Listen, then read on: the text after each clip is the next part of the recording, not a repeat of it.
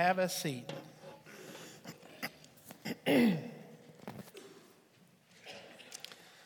so, last week we wrapped up talking about who Jesus was, and we came to the conclusion. We talked about the fact that uh, we had to uh, accept Jesus for either a lunatic or a liar or as Lord. And once you have established um, who Jesus is, and once you have established him as the Son of God and the one, the God man that God sent uh, to do something for us, that's exactly what we're going to be talking about tonight, um, then we can move on to exactly what Jesus came to do, the work that he came to accomplish.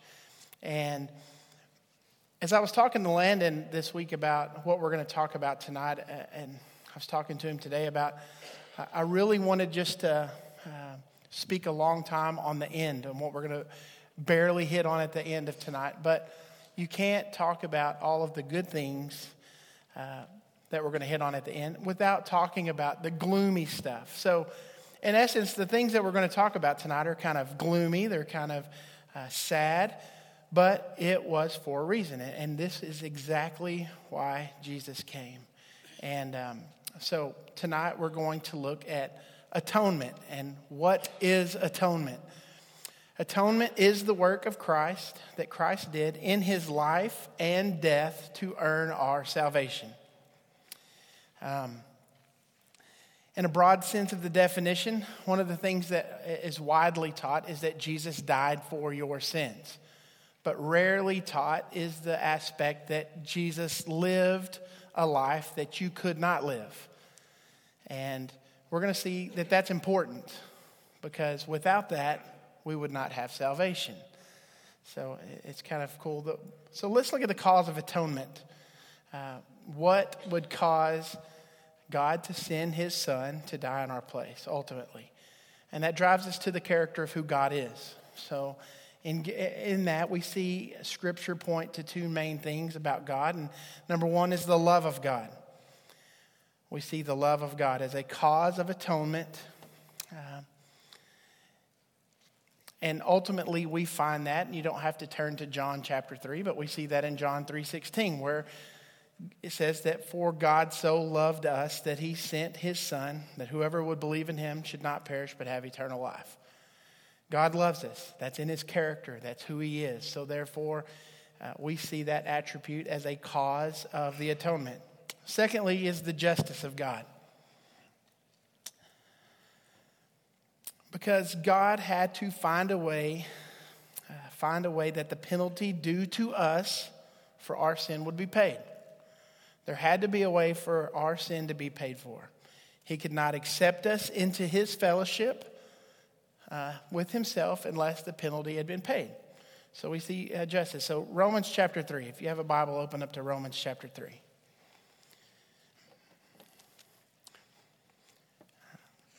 Starting verse 23, it says, For all of sin, fallen short of the glory of God. But look down in verse 26. Right in the middle of uh, 25. This was to show God's righteousness, because in his divine forbearance and he had passed over former sins. It was to show his righteousness at the present time, so that he might be just and the justifier of the one who has faith in Jesus.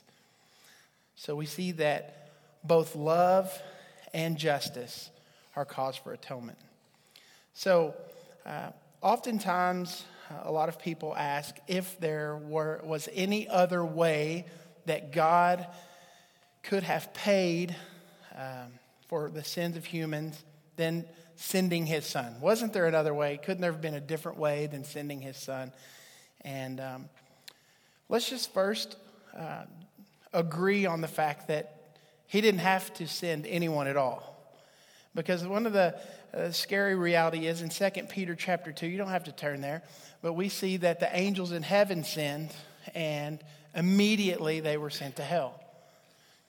Chapter 2, verse 4 says, For if God did not spare angels when they sinned, but cast them into hell and committed them into chains of gloomy darkness to be kept until judgment. So I think that should be an eye opening thing to us. It should be a scary thing to us. God didn't have to send anyone in our place. God did not have to send his son to die in our place. He did not have to send his son to live in our place. But John 3:16, he loved us that he sent his son. Therefore the atonement was not absolutely necessary, but because as a consequence of what God had decided to do to save us, the atonement was absolutely necessary. Uh, we see this as Jesus prays in the garden uh, before he is arrested. Uh, he falls on his face and he says, If this cup can pass away from me, please let it be, so, be that way, but not my will, your will. So he's praying for God's will to be done.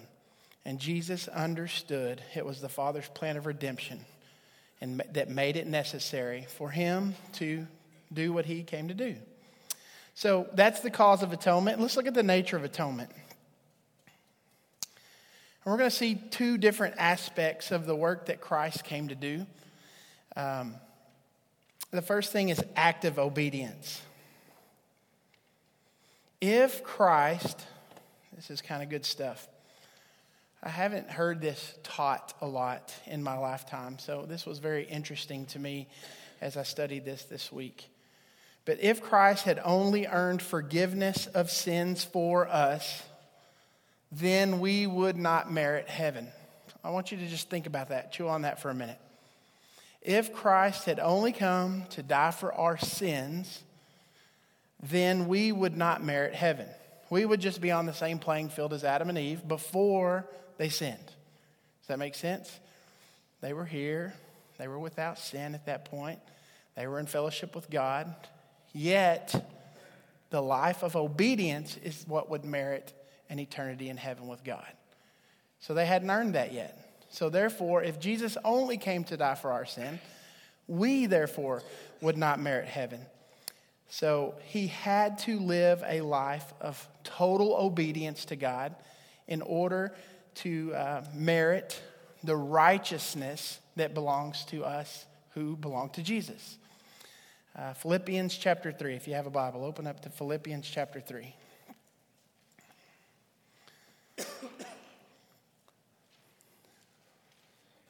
Starting in verse 8. It says, Indeed, I count everything as loss because of the surpassing worth of knowing Christ Jesus my Lord. For his sake, I have suffered the loss of all things and count them as rubbish in order that I might gain Christ and be found in him, not having a righteousness of my own that comes from the law, but that which comes through faith in Christ. The righteousness from God that depends on faith, that I might know him and the power of his resurrection and might share his suffering, becoming like him in his death, that by any means possible I may attain the resurrection from the dead. You know, like I said earlier, this is definitely not taught very much. And you may be hearing it for the first time tonight. But we have to understand that it was necessary for Jesus to come and to live a life uh, completely and totally obedient uh, to God. And, and even at his, at his baptism, in Matthew chapter 3, he says, Let it be so now, for this it is fitting for us to fulfill all righteousness. Now, some might argue that he had to live a life of obedience so that he would be sinless as a sacrifice. Okay? You might argue that. It's a great argument. He had to live a life of sinlessness so that at the end of his life he would be sinless and be the good sacrifice for us. Okay? I want you to think about this. Jesus had existed for all of eternity with the Father and he had no need, he had no need to live a perfect life of obedience for his own sake. That make sense? He shared a love and fellowship with the Father for all eternity and was in his character eternally worthy of that sacrifice. So he didn't have to prove to God who he was. He didn't have to prove to God that he could do it. He had to prove that he could do it for our righteousness. He had to do it for our righteousness' sake, not his own. Does that make sense? So, unless he had done it this way, we would have no record of obedience for ourselves. As Christ dies, if, as he lives the life, as he dies for our sins, if he does not live the life of perfect obedience to the Father, then we would have no righteousness uh, as for that sacrifice. Additionally, if Jesus only needed to die sinless for us, then he could have done that as an infant. You know, as Herod was killing babies at the time, why not just take him then and then it would all have been easy, right? Because he would have been sinless. But that's not what we needed. We needed him to live a life of obedience to the Father. And so, active obedience. Uh, be very thankful for the act of obedience, right? Secondly, passive obedience. In addition to obeying God's law perfectly on our behalf, Jesus also took on himself the suffering necessary, the suffering necessary for the payment of sins. We see Jesus suffered his entire life. Um, I think you have a list of them in your notes. Uh, he endured suffering and the temptation in the wilderness, suffering and growing in maturity. We see that in Hebrews chapter 5. He was in opposition constantly with the Jewish leaders. The very people who should have been on his side were opposing him at all turns. He suffered the loss of friends we see in Lazarus. Everybody has that verse of the Bible memorized. Jesus wept, right? Um, John 11, 35. So he wept, and that wasn't just a, a weep. He wept because he mourned. He was suffering uh, the loss of a friend. Isaiah 53. If you have a Bible, turn to Isaiah 53.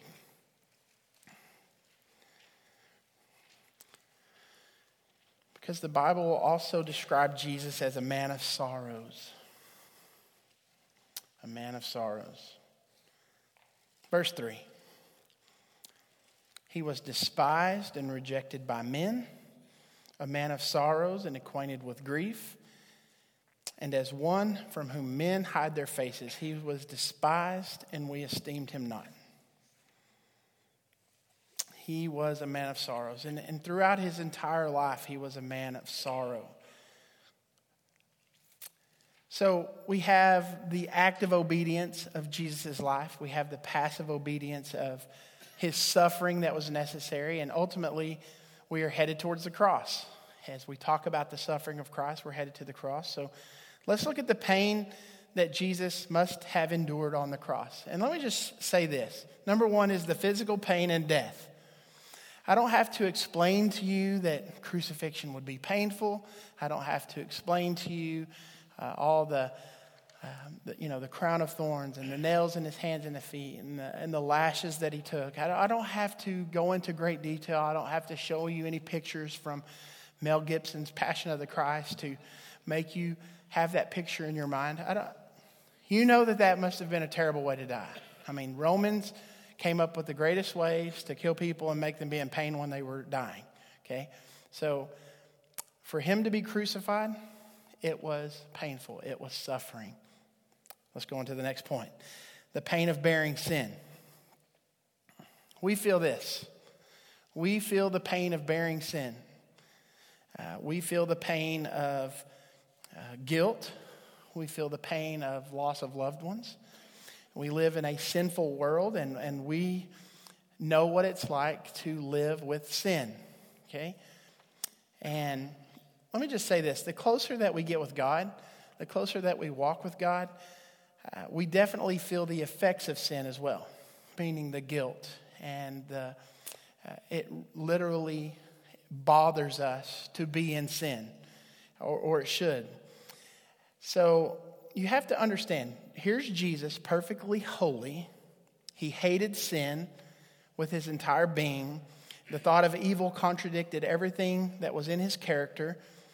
In obedience to the Father, Jesus took your sin and my sin and all the sins of those who would give their lives to him, and he took them.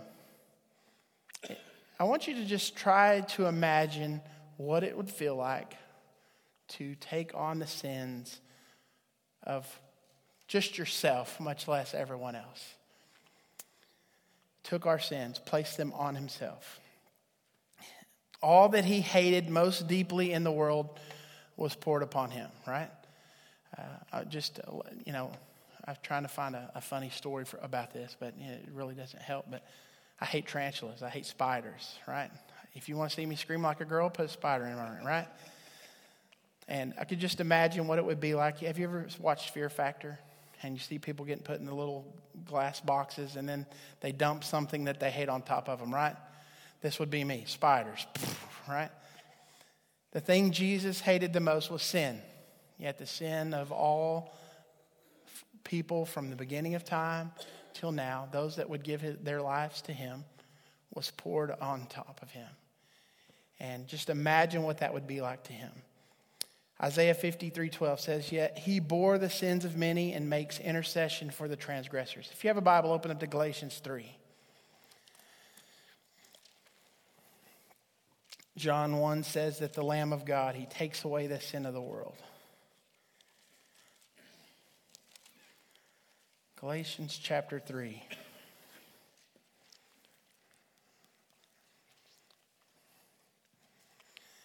Verse 13 says, Christ redeemed us from the curse of the law by becoming a curse for us. For it is written, Cursed is everyone who is hanged on a tree. So we see here, Jesus became the curse for us. He became the curse for us. And it was God the Father who placed those sins upon Christ. How could that be? How could God the Father take your sins, my sins, and place them onto Jesus? Uh, it actually happened before. In the same way that God imputed uh, sin to us from Adam and Eve, from the very first sin. It says, throughout, throughout all of time, sin was imputed into us. Okay, we are all born sinful. Uh, if you don't believe me, have a child. You will see a sinful nature come out of them very quickly, right? They are born sinful. They are not born innocent. They're innocent and then they take a breath and it's all over with, right? Y'all can laugh at that, it's okay. But, uh, but in the same way that God imputed sin into us uh, through Adam and Eve, He imputed our sin to Jesus. And, and He saw, uh, God thought of them as belonging to Jesus. So as He is pouring out our sin upon His Son, He sees those sins as belonging to Christ. Now, let me just clarify. God did not see Jesus as committing these sins, okay? He does not see Jesus as committing these sins. He sees Jesus as having these sins. Uh, he knows that his son is perfect, uh, he was holy, and he was without sin. So, therefore, God places those, son, uh, those sins upon his son, and we can just imagine the suffering that Jesus endured because of that. Uh, the next suffering, the, the suffering Christ suffered because of the, the pain of abandonment. Jesus faces this pain alone. If you have a Bible, open up to Mark chapter 14.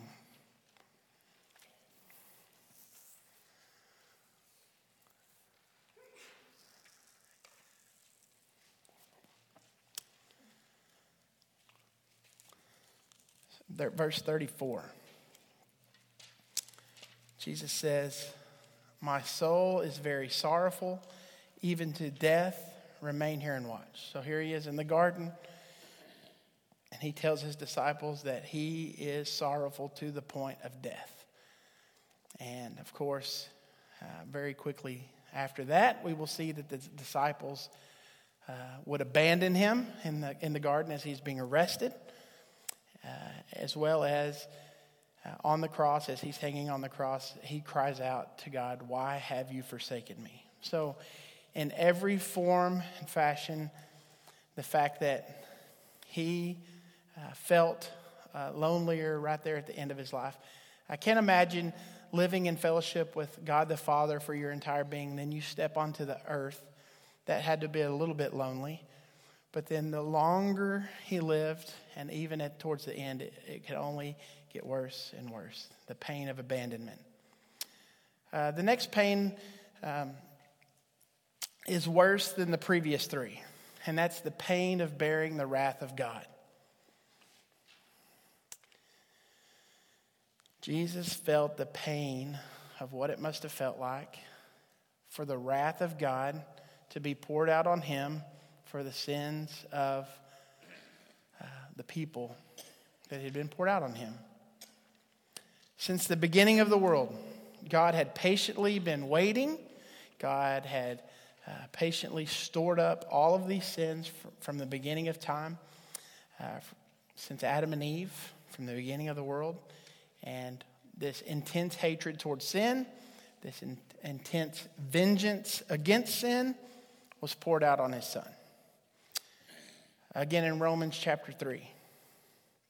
This is the verse that we read just a second ago. Romans chapter 3, starting in verse 23. It says, For there is no distinction, for all have sinned and fall short of the glory of God, and are justified by his grace as a gift through the redemption that is in Christ Jesus, whom God put forward as a propitiation for by his blood to be received by faith.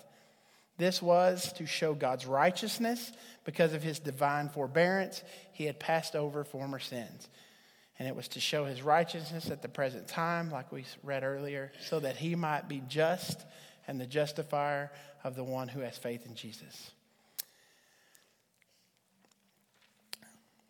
If you open up to Isaiah chapter 53, and you can hang out in Isaiah chapter 53 because we're going to read three different things out of there in the, in the next minute or two.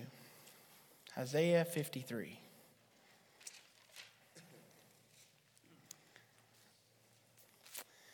Because just as Isaiah had predicted, uh, we see all of this coming to be.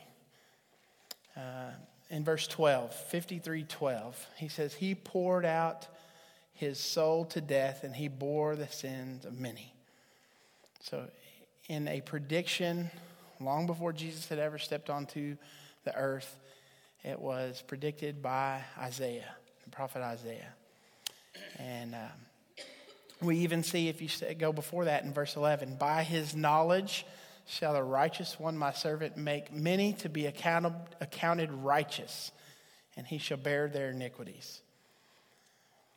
And when that was finished, when the wrath of God had been poured out upon Jesus, he cried out in a loud voice, John 19 30, It is finished. And into my hands I commit uh, my spirit. You know, uh, the devil thought those three words were defeat. Or maybe he didn't, but you know, we've always heard that, right? It is finished. And they thought, well, this is the end. This is the end of Jesus' life. Uh, this is where uh, I'm sure the priest at the time uh, that he dies, uh, they thought they had won. Victory was theirs. And little did they know that um, this was all in the master plan. This was all the Trinity, the, the Trinity God, the, the Father, God the Son, and the Spirit. This was all a part of the plan. This was their plan from the beginning. And some other uh, further understanding of the death, death of Christ as we see him die on the cross. Uh, first of all, the penalty was inflicted by God the Father. You may ask who required Christ to pay the penalty for our sins? Uh, we also will see the answer there in Isaiah chapter 53, uh, in verse 10, as it says, Yet it was the will of the Lord to crush him or to bruise him. He has put him to grief. And God demonstrates his own love for us in that while we were sinners, Christ died for us. Uh, that's Romans 5 8. So the penalty was inflicted by God. Um, and it wasn't eternal suffering, but complete payment. And this is one of the most difficult things that I studied this week. I'm not going to lie to you. So if I um, don't make sense of it, you can ask Landon, and he can make sense of it more to you. Um, but we see here that, okay, if we had to pay for our own sins, okay, uh, we would suffer for eternity, obviously but Jesus did not suffer for eternity. So, how does Jesus take my sins that I would eternally punish for and not suffer for eternity? How does he suffer a short amount of time? He suffers the wrath of God and he doesn't suffer for eternity. Because obviously, if you compound uh, Corey's sin and Landon's sin and even Landon's sin, uh, Landon's sin and Chris, I mean, that's a lot of sin, right? And we haven't even got the rest of you. Obviously, that would be a lot. Uh, so, what's the difference? What's the difference there between Jesus' suffering and how I would suffer? Well, first of all, we have to understand that Jesus is God and we're not. We're finite, He's, he's not. Okay? He's God. And we would never, ever be able to pay for our sin and be right with God again because we would still be sinful. We would still sin again. And uh, it was kind of interesting. I read this part uh, today that uh, they said, even as we would start, if we were to be, uh, just start being punished for our sins, we would only sin uh, in cursing God because we were in so much pain. Does that make sense? So we, it would just be an ongoing thing where we would just continue to sin and we would continue to be punished. So it was this whole compounding sin, this arrogance, and uh, it kind of makes you think about the rich man and Lazarus. Okay, we have the rich man who dies and goes to hell. We have Lazarus who dies and goes to heaven. And we see the rich man having this conversation with Lazarus. Like, he's proud, he's arrogant. Why don't you do these things for me? Have somebody dip their toe in water and put it in my mouth because I'm in agony down here. Go tell my brother so they'll believe. Like he is in any place to be de- demanding anything from anybody, right? And yet he's still talking down to Lazarus. He's still talking down to him. And that's the exact same way we are. We would be sinful. We could never pay for it ultimately. Uh, even if. Uh, we started to try to pay for it, it would never work out. Jesus was able to bear all the wrath of God against our sin and bear it to the end. No mere man could do this. Only the God man himself was able to take that task on and succeed. Romans 8, chapter 1. Look at Romans 8 1.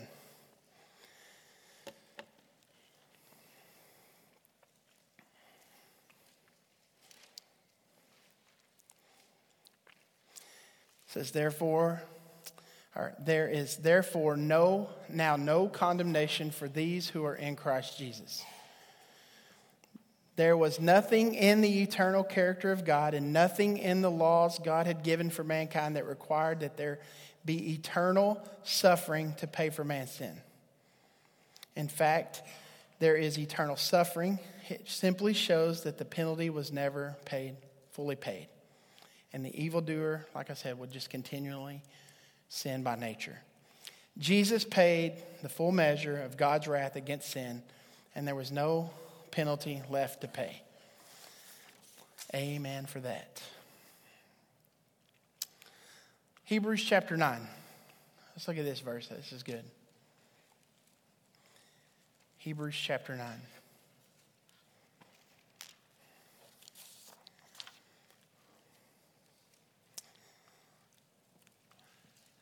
Starting in verse 25. It says, Nor was it to offer him repeat himself to offer himself repeatedly as the high priest enters the holy places every year with blood not his own.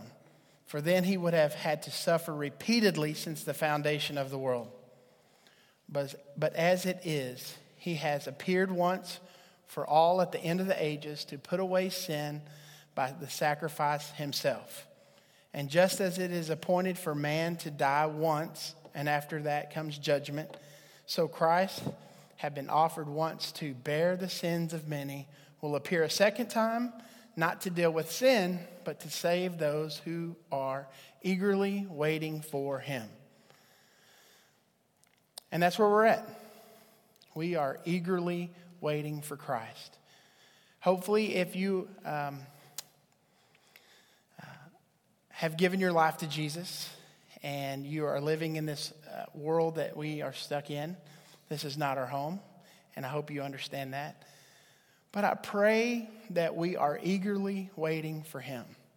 You know, I stared at those four words this afternoon for a very long time. Do I eagerly anticipate God coming back? Do I eagerly anticipate Jesus coming back? You know, a lot of the times, you know, you see the flu going around, you're like, man, I can't wait for Jesus to come back. And you see sin in the world, and I just can't wait for Jesus to come back. And you, you know what? I'm glad, I would be, I'm really going to be happy when Jesus returns or when I enter into eternity. That's going to be a great day. But, as we're going to see here in a second, I hope that we're just not flippantly going through this life uh, doing nothing about what we know. Because God does expect us to share the story of salvation with others.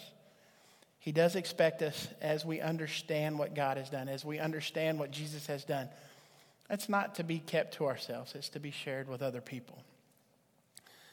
And as we, re- as we sang tonight, we talked about a lot about the blood of the Lamb. Uh, are you washed in the blood of the Lamb? Let's talk about the blood of Christ. The New Testament frequently connects the blood of Christ with our redemption. Uh, talks about how we are a ransom. Okay, God ransomed us from the futile ways inherited from um, our past. The blood does some things for us. Uh, let's look at the first thing. It, cle- it gives us a, a cleaned conscience, a cleansed cl- conscience. Hebrews chapter 9. Open up to Hebrews chapter 9.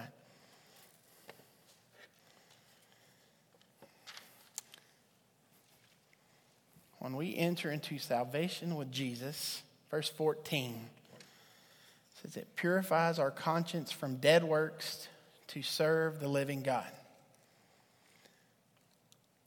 I hope and pray that that is true for us. As we know Jesus, as we walk with Jesus, I pray that He is purifying our conscience from dead works to serve the living God. Because that's what the blood does for us. If you've truly been washed by the blood, as, talk, as we talk, sang about, it gives us a purified conscience. Secondly, it gives us a, a bold access to worship and to prayer. You know, in Hebrews chapter 10, you don't have to turn there, but um, it tells that we should have confidence going into the Holy of Holies. Okay? You know, when Jesus died and he said, It is finished, and there was a great earthquake, and we see that the curtain that uh, separated the Holy of Holies from everyone else, right? Says the curtain was torn from top to bottom. Okay, whatever. All this stuff, that what that is, but we now have full access to God to worship, to prayer, whereas before the high priest would have to make an atoning sacrifice for us. Now we have the opportunity to go one on one with God, to go to Him in prayer, to go to Him in worship. That was a new thing. For us, it's not a new thing, hopefully. Hopefully, we practice this often. Hopefully, we practice this daily to go into his presence. Salvation should give us the courage to access God every day. Uh, thirdly, progressively cleansed from remaining sin. First John 1 7 says it cleanses us from all sin. Not just the sins that you have committed, but the sins that you will commit tomorrow. I don't know about you, but I'm probably going to sin tomorrow. More than likely, uh, in the first AM hours before I leave the house, right? Um, we sin. It says that the blood co- covers all of those sins as well. Uh, number four, this is one of my favorite. If you have a Bible, open up to Revelation chapter 12. It says, The blood is able to conquer the accuser of the brethren. The accuser of the brethren. starting in verse 10. Said, And I heard a loud voice in heaven saying, Now the salvation and the power of the kingdom of our God and the authority of his Christ have come. For the accuser of the brothers has been thrown down, who accuses them day and night before our God. And they have conquered him by the blood of the Lamb and by the, by the word of their testimony. For they love not their lives even unto death. So we are able to conquer the accuser of the brethren. We have a lot to um, brag about, about what our God did for us. The word of our testimony is power. We can conquer uh, the schemes of Satan by the blood of the Lamb, by the word of our testimony. So, lastly, rescued out of a sinful way of life. You can look up that verse. Um, I hope and pray that um, obviously sin is a part of our life, but I hope and pray that it's not as much a part of our lives as it once was. It, we should struggle with sin. We should, it should bother us to the point of repentance. And I pray that um, we think about that. The blood of Christ helps us to be rescued from a sinful way of life. And I hope we walk in that. So, that is what the atonement is. Why is the atonement important to us? What do we need to know about the atonement? Um, and some of the things we looked at here uh, that we're about to look at is uh, first thing, we're going to look at four needs that we have as sinners. Obviously, if um, you do not know Jesus, we have needs. We have needs of, of sinners. And I would be willing to bet that you know someone who does not know Jesus. And these are four needs that they have. And uh, I hope that we would walk in the freedom that Christ has, has given to us. But let's look at these four needs that, that all sinners have. First of all, we deserve to die as a penalty for our sin. We deserve to die. Like we said earlier, God does not owe us anything. God did not have to send his son. He could have treated us the exact same way he treated the angels when they sinned. He right? But he didn't. He decided uh, a different way. But we deserve death. We deserve death. Secondly, we deserve to bear God's wrath against sin. The exact wrath that was poured out on Jesus is what we deserved. We deserve the wrath for our sin, and we deserved God's wrath uh, for the sins that we committed. Thirdly, we deserve to be separated from God for our sins. We deserve separation. Ultimately, that's our sin does separate us from God, and, and it, it drives. Uh, a barrier in between us and God. God cannot um, fellowship with anyone who has sin in their life. And fourthly, we are in bondage to sin and to the kingdom of Satan. You know, this is the, the most difficult one for people to grasp that uh, they're in bondage to sin and the kingdom of Satan. So, these four needs that we have, if you have sin in your life, these are four needs that you have. And we're going to talk about four, the four needs that are met by Christ's blood, by Christ's coming, living a life of perfect obedience to God, and dying the death that we all deserve. Let's look at the four things that that does for us. Christ meeting the four needs that we have. First of all, he meet we deserve to die as a penalty of sin. So, what does Jesus do? Hebrews chapter 9 verse 26. It says, To put away sin by the sacrifice of himself. To pay the penalty of death that we deserve because of our sin, Christ died as a sacrifice for us. So, sacrifice. We deserve to die. Jesus offers himself as a sacrifice. If you have a Bible, open up to 1 John chapter 4. If you have a kid down in Awanas, uh, then they probably know this verse. My son can quote it, just like that. And the reason why my son can quote it, the reason why I can quote it is because my son can quote it, right? And I've heard my wife ask him this a million times. 1 John 4:10, and this is and this is love, not that we love God, but that he loved us and sent his son to be a propitiation for our sins. Now, my son cannot say propitiation about as well as I can, right? But he can't say God loved us and sent his son. And that's exactly what God did. We deserved his wrath, but he sent his son to stand in the gap for us. And thirdly, because we are separated by our sins, um, he offers us reconciliation. To overcome the separation from God, we needed someone to provide reconciliation and therefore bring us back into fellowship with God. Uh, check out 2 Corinthians chapter 5.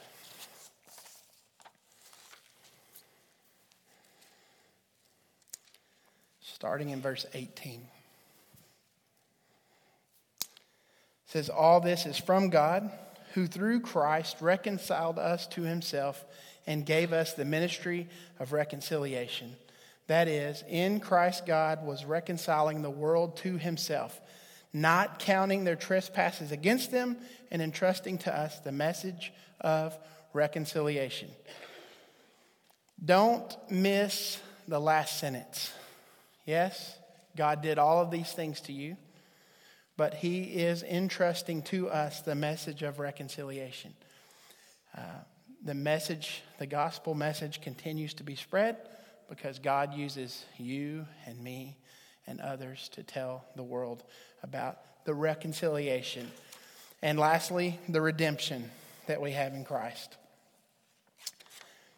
We are all in bondage, so, so therefore we needed to be redeemed because of the bondage that we have, because the bondage to sin, because of the bondage to Satan. We needed someone to step in and take and redeem us from that bondage. Um, Mark 10 45. Jesus said himself, For even the Son of Man came not to be served, but to serve, and to give his life as a ransom for many. So, to whom was that ransom paid? I want you to think about that for a second. Who was the ransom paid to? You know, when we think about ransom and we think, uh, you know, if I'm driving down uh, university here and I decide to go 85 one morning because I'm late for work or whatever. Um, and I get pulled over and I get a ticket. If you're going to 85, you're going to go to jail, but I get a ticket. They're feeling lenient that day. And I go before the judge and he says, okay, you owe this penalty and you're going to do some community service. I owe something to the county, right? I owe them my time. I owe them my dollars. Maybe I get put on probation, don't do it again, slap on the wrist, right? So, our sin is poured out upon Jesus. So, who, to whom is the ransom paid? Though we are in bondage to sin, and though we are in bondage to Satan, there was no ransom paid to sin or to Satan. Okay? For they did not have the power to demand such payment. Nor was Satan the one whose holiness was offended by sin and required it to be paid. Um, so it is good for us to know the sorrow that Christ faced on our behalf. The penalty for sin was paid by Christ and received by God the Father, and so that penalty was paid to God the Father. It wasn't paid to Satan. He had no power to demand that. So now that's over with the gloomy, doomy part, right? So let's get to the good part. Let's talk about Christ's resurrection and his ascension and his session. And like I said, this is going to be very short. Uh, and I wish I had, you know, you could spend literally um, another two months on this part alone. But for tonight's sake, when we talk about what Jesus has done and the work that Jesus has done, we talked about him coming and living the life that we could not live and dying the death that we could not die. Now let's talk about his resurrection and his ascension. Um, first of all, Christ's resurrection foreshadows our own resurrection. Ephesians chapter 2. Turn in your Bibles to Ephesians chapter 2.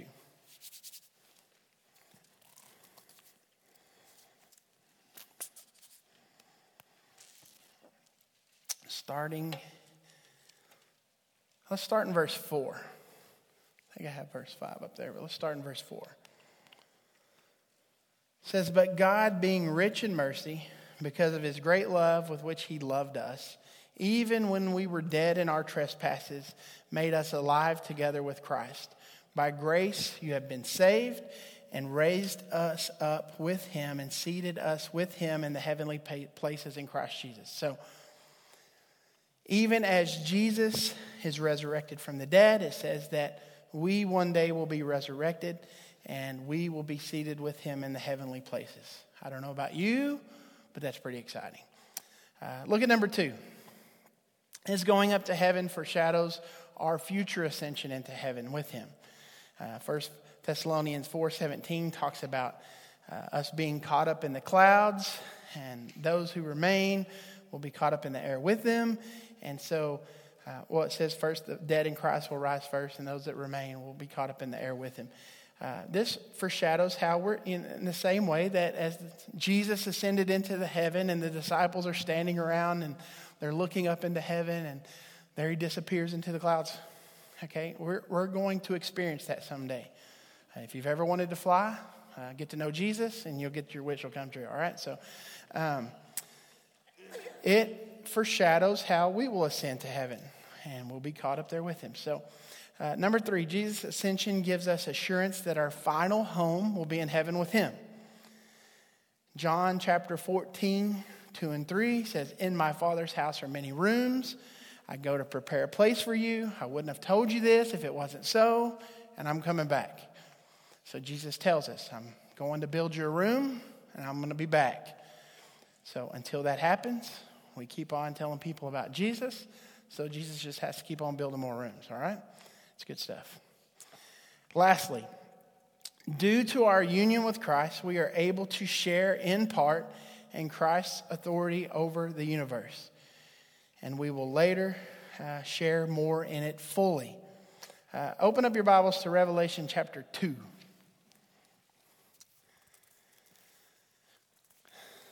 Revelation chapter 2. We get to share in Jesus' authority over the universe.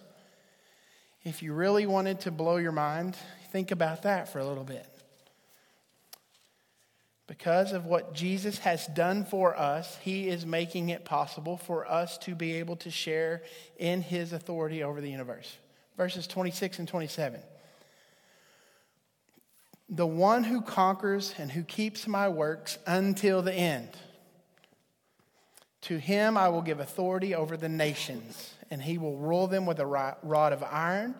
And when earthen pots are broken in pieces, even I, as I myself have received authority from my Father. So, we get to a share in the authority of Christ at the end of time.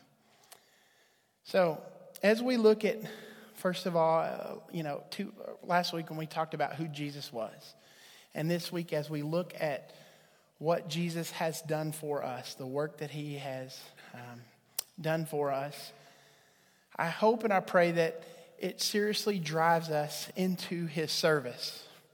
First of all, it should drive us to our knees in thankfulness that he should look on us, sinners, and love us uh, with, to love us enough to send his son to walk in our place, to die in our place, so that we could enjoy fellowship with him for all eternity. You know, the fact that none of us deserve it. None of us, um, we don't deserve it. We deserve death. We deserve separation. But we look at how God offers us salvation through his son. And so the last thing, here's how I'm going to end. We're going to read one verse and then Landon's going to come up and he's going to share with you some books that you can read about this. Philippians chapter 3. Philippians chapter 3. Starting in verse 12. Not that I have already obtained this or am already perfect, but I press on to make it my own because Jesus has made me his own. Brothers, I do not consider that I have made it on my own, but one thing I do, forgetting what lies behind, straining forward to what lies ahead, I press on towards the goal for the prize um, of the upward call of God in Christ Jesus. That is, uh, that should be what we live for every day as we think about who Jesus is in our life as we think about our future um, resurrection, our future ascension, and eternity with God the Father and what Jesus has done, it should cause us to press on, straining forward to what lies ahead for the goal of the prize and the upward call of God in Christ Jesus. So, that's what Jesus has done for us. So let's pray and we'll be done. God, we thank you so much for sending your son. We didn't deserve it. We had absolutely nothing that we've ever done in our lives that merited anything except for separation from you and your wrath and your judgment. But you loved us enough that you sent your son. And Father, I pray that if we have truly experienced that freedom and that salvation and that redemption, that we would walk in a manner that is worthy to the calling that you've placed in our life. Jesus, I pray that we walk with people who don't know you daily. I pray that we would shine bright to them, that you would use us to share the gospel with others so that we can do the work that you've called us here to do until you call us home. Help us to uh, stay, walk with you daily, to stay uh, grounded in you daily. And Father, use us to further your kingdom. We ask all these things in Jesus' name. Amen.